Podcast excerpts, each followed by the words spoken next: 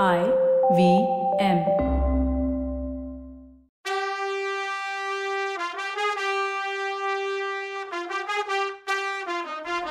வணக்கம்.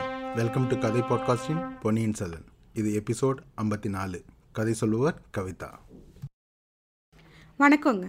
நான் கவிதா பேசுகிறேன் ரவிதாசனும் தேவராளனும் போன பின்னாடி கப்பலில் தனியாக நின்னா வல்லவன். வானம் கருத்து பகல்லையே இருட்டாக இருந்துச்சு. அவனுக்கு கப்பல் ஓட்டுறதோ திசையோ திக்கோ தெரியாது. அவன் பார்த்துட்டு இருக்கும்போதே அந்த கரியை முடிச்சு மேலே ஏறி சூரியனை மறைச்சிது. கடலே கருப்பாக தெரிஞ்சது.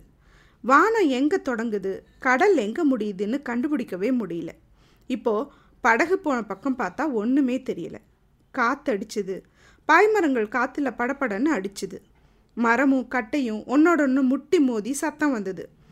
பாய்மரமெல்லாம் இருந்த நிலையில இருந்து ஏதோ சுழற்காற்று அடிக்குதுன்னு தெரிஞ்சுது. சுழற்காத்துன்னு சொன்னாங்களே இதுதானா அது? இப்போது அதாவது சுழிக்காற்று அடிக்கும்போது பாய்மரத்தை கழட்டி வைக்கணும்னு எங்கேயோ கேள்விப்பட்டது மாதிரி தோணுச்சு. ஆனால் அவனால் தனியாக அதை பண்ண முடியாது. குறைஞ்சது பத்து பேராது வேணும். என்ன வேணாலும் ஆகட்டும். இந்த கப்பலுக்கு. கடவுள் விட்ட வழின்னு சும்மா இருக்க வேண்டியதுதான். கப்பல் அலப்பாயிருது அவனுக்கு புரிஞ்சிச்சு. அப்படியும் இப்படியும் அலக்கழிஞ்சு கப்பல் முழுகி போகத்தான் போகுது. டவுட்டே இல்லை. நமக்கு சாவு நடுக்கடலில் தான் நடக்க போகுது. அந்த ஜோசியக்காரன் கும்பகோணத்துக்காரன் படுபாவி. இதை பற்றி ஒரு வார்த்தை சொன்னானா பாரு. மறுபடியும் அவனை பார்த்தேனோ? அடே பைத்தியக்காரா நீ இங்கேருந்து தப்பிச்சாதானே? திடீர்னு அவன் மேலே ஏதோ விழுந்தது. சின்ன கூழாங்கல்லுங்க. என்ன அது? பளிங்கு மாதிரி பளபளன்னு இருக்குது அதுவும் வானத்திலேருந்து வேற விழுது. அவன் மேலே விழுந்தப்போ விழுந்த இடமெல்லாம் வலிச்சுது. அதை பார்த்தா கீழே விழுந்து கிடந்ததெல்லாம் கரைஞ்சுது. ஓ பனிக்கட்டி மழையா? இது வரைக்கும் அவன் இதெல்லாம் எக்ஸ்பீரியன்ஸ் பண்ணதே இல்லை. சரி சாவறதுக்கு முன்னாடி இதெல்லாம் பார்க்கவாது முடிஞ்சுதே.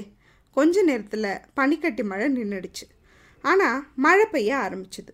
விழுந்த மழை தண்ணியெல்லாம் ஓடி திருப்பி கடலில் விழுற மாதிரி ஃப்ளோர் இருந்தது. கப்பல் கட்டின சோழ தச்சர்களை நினச்சா பெருமையாக இருந்துச்சு. கப்பல் கீழ்ப்பாகம் உடஞ்சி தண்ணி புகுந்தாதான் உண்டு. ஆனாலும் கீழே ரூம் திறந்து போட்டிருந்தா அது வழியாக தண்ணி உள்ளே வந்துடுமேன்னு கீழே ஓடுனான் மேலே காற்றும் மழையும் ஜாஸ்தியானா இந்த ரூமில் வந்து உள்ளே உட்காந்துக்கலாம் இந்நேரம் இவனுங்க ரெண்டு பேரும் கோடிக்கரைக்கு போயிருப்பானுங்களா?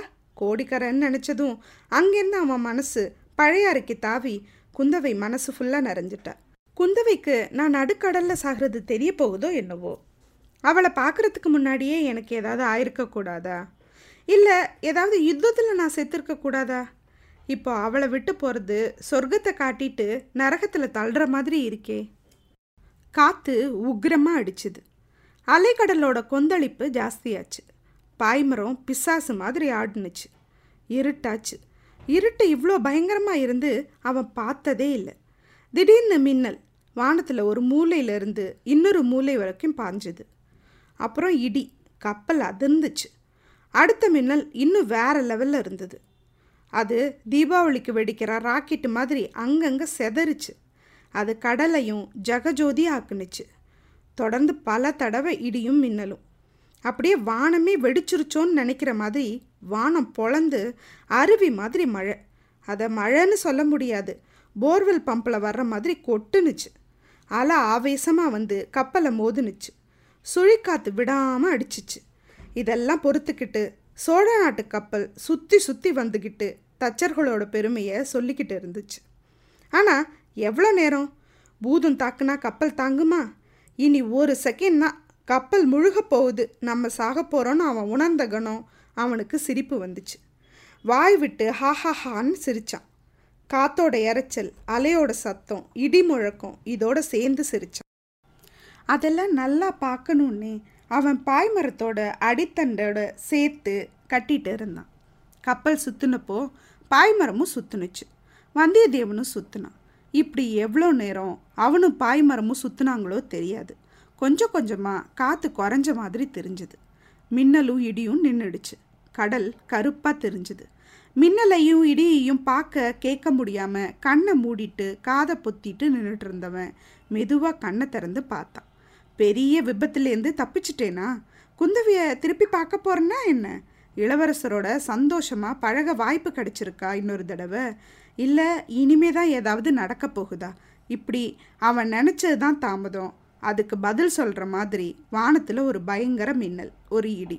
வந்தியத்தேவனுக்கு அவனுக்கு கண்ணு தெரியாமல் காது கேட்காம போச்சோன்னு அவனுக்கே டவுட் வந்துடுச்சு. காது கொய்யன்னுச்சு கண்ணு மூடி இருந்தாலும் தலைக்கு மேலே ஏதோ வெளிச்சம் வருதுன்னு தெரிஞ்சுது. ஏதோ தீப்பிடிச்சு எரியிற சத்தம் புதுசாக கேட்டுச்சு. கண்ணு திறந்து பார்த்தா பாய்மரம் தீப்பிடிச்சு எரிஞ்சிச்சு. இடி இங்கே தான் விழுந்துருச்சா? அதான் இவ்வளோ சத்தமா? பஞ்சபூதங்களில் நீரும் காத்தும் சாதிக்க முடியாததை இப்போ அக்னி முடிச்சிருச்சுன்னு நினச்சான். இப்போ என்ன பண்ணுறது எவ்வளோ இக்கட்டான காலங்களில் கூட ஐடியா ஊற்றா இருப்பான் அவன். இப்போ ஒன்றுமே தோணலை. அவனுக்கு அவன் சாவு மட்டும் கண்ணுக்கு முன்னாடி தெரிஞ்சுது. பாய்மரத்தோட கட்டியிருந்த கயிறை அவுத்து விட்டான். அதை பாதி தான் அவுத்தான். ஏன் தீயில வெந்து கொடூரமாக சாவானே? தண்ணியில் கூட கூலாக சாகலாமே? கடலை கொஞ்ச நேரம் உத்து பார்த்தான். வல்லவா இங்கே தாண்டா நீ சாக போகிற எப்படியாவது ஒரு நாள் உன் மனசுக்கு பிடிச்ச குந்தவை இந்த வழியாக வரும்போது யாராவது மாலுமிகள் சொல்லுவாங்க. வானவரையின் வந்தியத்தேவன் கப்பலோட மூழ்கின இடம் இதுதான்னு. அவள் கண்ணீர் சிந்துவா இந்த இடத்த பார்த்து. அப்போ அந்த கண்ணீரை துடைக்க நான் இருக்க மாட்டேன். கப்பலை ஒரு அலை தாக்குனுச்சு. அது மேலே ஏறி இறங்குனுச்சு கப்பல். கடல் கண்ணங்கரேர்னு இருந்துச்சு. ஆனால் இந்த தீ வெளிச்சம் கடலில் பட்டு ரெஃப்ளெக்ட் ஆனதுனால தங்க மாதிரி பளபளத்துச்சு தண்ணீர். அந்த வெளிச்சத்தில் அவனுக்கு இன்னொரு கப்பலும் அது மேலே பறக்கிற புலிக்கொடியும் தெரிஞ்சிச்சு. ஒருவேளை இளவரசர் தான் காப்பாற்ற வர்றாரோன்னு அவன் மனசு சொன்னுச்சு. இவன் கப்பல் படுற அதே பாட்டை பார்த்திபனும் இளவரசரும் வர்ற கப்பலும் பட்டுச்சு. சுழிக்காத்துல அதுவும் படாத பாடு இல்லை. ஆனால் ஒரே ஒரு வித்தியாசம் என்னன்னா அங்கே கப்பலோற்ற மாலுமிகள் இருந்தாங்க. அவங்க பாய்மரத்தில் இருந்த பாயெல்லாம் இறக்கி சுருட்டி வச்சுருந்தாங்க. காத்தோட வேகம் முழுசையும் எதிர்த்து நிற்கிறது அப்போது அவசியமில்லாத மாதிரி கப்பலை ஓட்டுனாங்க. கப்பல் அடியோட இப்போ சாஞ்சிடும்னு நினைக்கிற நேரம் சமாளித்து நிமிந்து நிற்கும். மலை போல் அலை வந்து தாக்குனாலும் அதுக்கு ஒன்றுமே ஆகலை. காத்தும் கடலும் விளையாடி முடிஞ்ச அளவு விளையாடினாலும் அந்த கப்பல் தச்சர்களோட திறமையையும் மாலுமிகளோட பெருமையையும் எடுத்து சொல்ல எந்திரிச்சு கம்பீரமாக நின்னுது.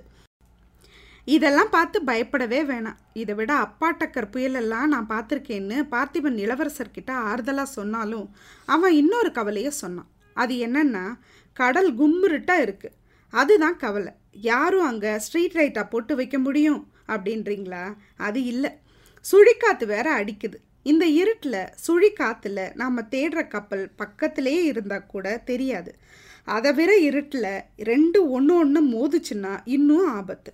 ரெண்டு கப்பலும் சுக்கு நூறாயிடும். அப்போ ஆளுங்க நிலமை? நம்ம நிலமை என்னாரதுன்னு தான் அது.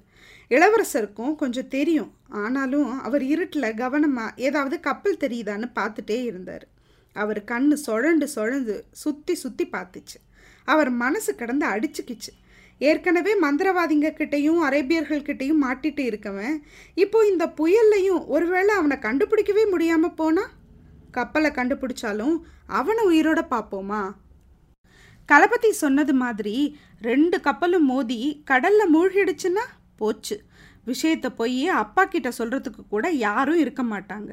நாம் பேசணும்னு நினச்சதை பார்த்திபன்ட்ட சொல்ல முடியாது. சொன்னால் கூட அவனுக்கு அது கிண்டலாக இருக்கும். இளவரசர் செய்யணும்னு நினச்சி எதுவுமே நடக்காமல் இருந்ததில்ல. அப்படி இருக்க சமுத்திரராஜன் போய் அவருக்கு கெட்டது செய்வானா? பெரிய மின்னல் மின்னும்போது கண்ணை முடிக்குவார். அப்புறம் கண்ணை திறந்து தேடுவார். அப்படி பார்க்கும்போது கொஞ்ச தூரத்தில் ஒரு கப்பல் பாய் மரங்களோட தீப்பிடிச்சு பேயாட்டம் ஆடிட்டு இருந்துச்சு. அந்த தீ வெளிச்சத்தில் ஒரு மனுஷ உருவம் அந்த பாய்மரத்தோடு தெரிஞ்சிச்சு. அது வந்தியத்தேவன் தான்னு புரிஞ்சிச்சு. அதுக்கு மேலே அவர் எதுவுமே யோசிக்கல. இளவரசர் மாதிரியே மற்றவங்களும் அதை பார்த்தாங்க. அங்கே அங்கன்னு கத்துனாங்க. கப்பலோட சேர்த்து கட்டியிருந்த படகு கிட்ட போய் நின்றுக்கிட்டு யார் என்னோட வர்றீங்கன்னு கேட்டார் இளவரசர். அதை கேட்டதும் பயங்கர ஷாக் ஆயிட்டாங்க. என்ன பண்ண போறாருன்னு அவங்களுக்கு தெரிஞ்சு போச்சு. ஆனாலும் எல்லாரும் முண்டி அடித்து ஓடி வந்தாங்க. பார்த்திபனுக்கும் கலபதிக்கும் அல்லு உற்றுச்சு. இளவரசே என்னது இது? கடல் கொந்தளிக்கும் போது யாராவது படகு ஓட்ட முடியுமா? ஓட்டினாலும் எரியிற கப்பலில் இருக்கவனை எப்படி காப்பாற்ற முடியும்? அதுக்கே கூட நீங்கள் போகணும்னு அவசியம் இல்லை. அதுக்கு நிறைய பேர் இருக்காங்கன்னா. பார்த்திபன் இப்படி சொன்னதும் அப்போ தான் இளவரசர் சொன்னார். இல்லை கர்ஜித்தார். என்னை இப்போ தடுக்கிறவங்கள நான் காலத்துக்கும் மன்னிக்க மாட்டேன்னு சொன்னார். படகை அவுத்து ரெண்டு பேர் கூட வாங்கன்னார். மூணு பேரும் ஏறிக்கிட்டாங்க. டக்குன்னு கப்பலை விட்டு கொஞ்சம் தூரம் போயிடுச்சு படகு. மூணு பேரும் சேர்ந்து துடுப்பு வலிச்சாங்க. கொஞ்சம் கொஞ்சமாக அவங்க எரியிற கப்பலுக்கு கிட்ட போனாங்க. இதே நேரம் தீ பாய்மரத்தோட பாதி வரைக்கும் பரவி இருந்தது. ஆனால் வந்தியத்தேவன் அதே இடத்துலையே நின்றுட்டு இருந்தான். எரியிற தீயோட வெளிச்சத்தில் அவன் படகை பார்த்தான். அந்த நேரத்தில் அவன் தன்னையே மறந்துட்டு இருந்தான். என்ன செய்யணுன்னே அவன் மூளைக்கு தோணவே இல்லை. குதி கடல்ல குதி அப்படின்னு இளவரசர் தொண்டை கிழிய கத்துறாரு. அவன் காதில் எங்க செல்ல மாதிரி எதையோ பார்த்துட்டு அப்படியே நிற்கிறான் சாக போறேன்னு நினப்பு வந்த உடனே எதுவும் காதில் விடலை போல. இன்னும் கொஞ்சம் நொடி போதும் அவன்கிட்ட நெருப்பு வந்துடும். வந்தா அவ்வளோதான். கப்பல் ஃபுல்லும் மரக்கட்டை தான் பத்திக்கிட்டு எரிய வேண்டியது தான் கடலில் மூழ்க வேண்டியது தான் அவன் சுயபுத்தியில் இல்லை. ஆனால் இளவரசர் இருக்காரே டக்குன்னு அந்த படகுல இருந்த கயிறோட தன்னை சேர்த்து கட்டிக்கிட்டு கூட வந்தவங்கள ஜாக்கிரதைன்னு சொல்லிட்டு கடலில் குதிச்சாரு. இத்தனை நேரம் படகை பாடாப்படுத்தின அலைகள் இப்போ இளவரசரோட விளையாடுச்சு. வானத்துக்கும் பாதாளத்துக்கும் பந்தாடிச்சு அவரை. ஆனாலும் திசை மாறாமல் குறி வச்சு கப்பலை நோக்கி வந்தார். ஒரு பெரிய அலை வந்துச்சு. அதை அவரை அமுக்கி உள்ளே எடுத்துட்டு போகாமல் ஒரு பாலை தள்ளுற மாதிரி கப்பலோட தளத்தில் கொண்டு போய் போட்டுடுச்சு. வந்தியத்தேவனுக்கு இளவரசரை பார்த்ததும் சுவாதீனம் வந்து அவரை தூக்க குனிஞ்சான் இளவரசர் அவனை அப்படியே கட்டி பிடிச்சிக்கிட்டார். விடாமல் கெட்டியாக பிடிச்சிக்கிட்டார். காதுக்குள்ள என்னை பிடிச்சிக்கோ விடாதேன்னு சொன்னார். அடுத்த செகண்ட் அடுத்த அலை ரெண்டு பேரையும் கடலில் தள்ளிடுச்சு. துணைக்கு வந்த மாலுமிகள் ரெண்டு பேரும் படகு தள்ளுறதை விட்டுட்டு கைத்தை பிடிச்சி பத்திரமா இழுத்தாங்க. வந்தியத்தேவன் இளவரசரை விடவே இல்லை. இன்னொரு தரம் அவன் விடுவானா அவரை? ஆனால் படகை எட்டி பிடிக்கிறது அவ்வளோ ஈஸியாக இல்லை. போராட்டமாக இருந்துச்சு அது. இதோ பக்கத்தில் வந்துருச்சு படகுன்னு போனால் எட்டி போயிடும். கடைசியாக போராடி படகுல ஏறிட்டாங்க. ஏறின உடனே துடுப்பை சீக்கிரம் போடுங்க துடுப்பை போடுங்கன்னு கத்துனாரு இளவரசர். ஏன்னா இவங்க கப்பல் பக்கத்தில் தான் இருக்காங்க. கப்பல் எரிஞ்சு தண்ணியில் முழுக போகுது. அப்படி முழுகும்போது வர்ற கொந்தளிப்பில் இவங்க படகும் சேர்ந்து கவுந்துட சான்ஸ் இருக்குது அது மட்டும் இல்லாமல் அந்த தீ வெளிச்சத்தை வச்சு தான் பார்த்திபன் கப்பலை கண்டுபிடிக்கணும். அதுவும் அணைஞ்சிட்டா எங்கே போய் தேடுறது இந்த கடலில்? திசை மாதிரி போயிடவும் சான்ஸ் இருக்குது ஆனால் இளவரசர் நினச்சது மாதிரியே கப்பல் மூழ்கிற உடனே ஒரு பெரிய கொந்தளிப்பு வந்துச்சு. அலைகள் எல்லாம் வானத்தை போய் தொட்டுட்டு வந்துச்சு.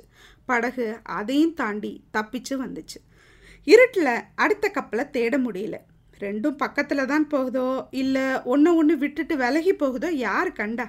இளவரசரை தரையில் இருந்தாலும் நதியில் இருந்தாலும் பொன்னியம்மன் காப்பாற்றுவா இது சமுத்திரராஜன் ஏரியா. அவன் தான் மனசு வைக்கணும். வைப்பானா? அடுத்த எபிசோடில் பார்க்கலாம். அது வரைக்கும் நன்றி வணக்கம்.